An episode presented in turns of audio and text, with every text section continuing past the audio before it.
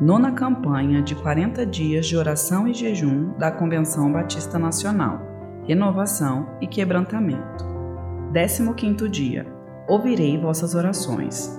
Se o meu povo que se chama pelo meu nome se humilhar, orar, me buscar e se converter dos seus maus caminhos, eu ouvirei dos céus, perdoarei os seus pecados e sararei a sua terra.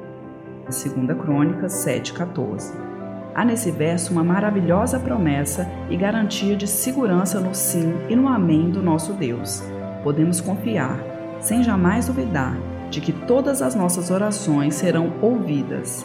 No entanto, o versículo precisa ser lido e compreendido em sua totalidade para que a promessa se cumpra.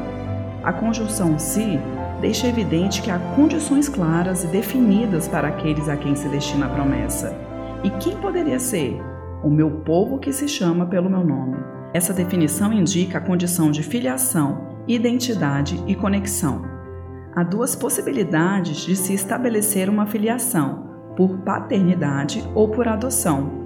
Paulo nos ensinou que não recebemos o espírito de escravidão, mas recebemos o espírito de adoção, e agora podemos nos alegrar e regozijar, porque Jesus nos fez filhos e povo de Deus, e assim clamamos: Abba, Pai.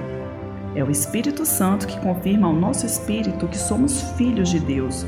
Romanos 8, 15 e 16.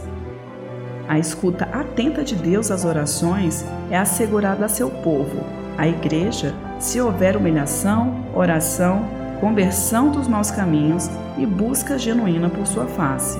No processo de perdão, cura e libertação da nação, Deus privilegia a participação da igreja. Para o cumprimento da maravilhosa promessa de Deus de ouvir e atender nossas súplicas, precisamos nos atentar em obedecer às instruções contidas em Sua palavra e estarmos conscientes da responsabilidade e privilégio que Ele graciosamente nos dá. Rosivânia Tosta, diretora do Steg Palmas, Tocantins.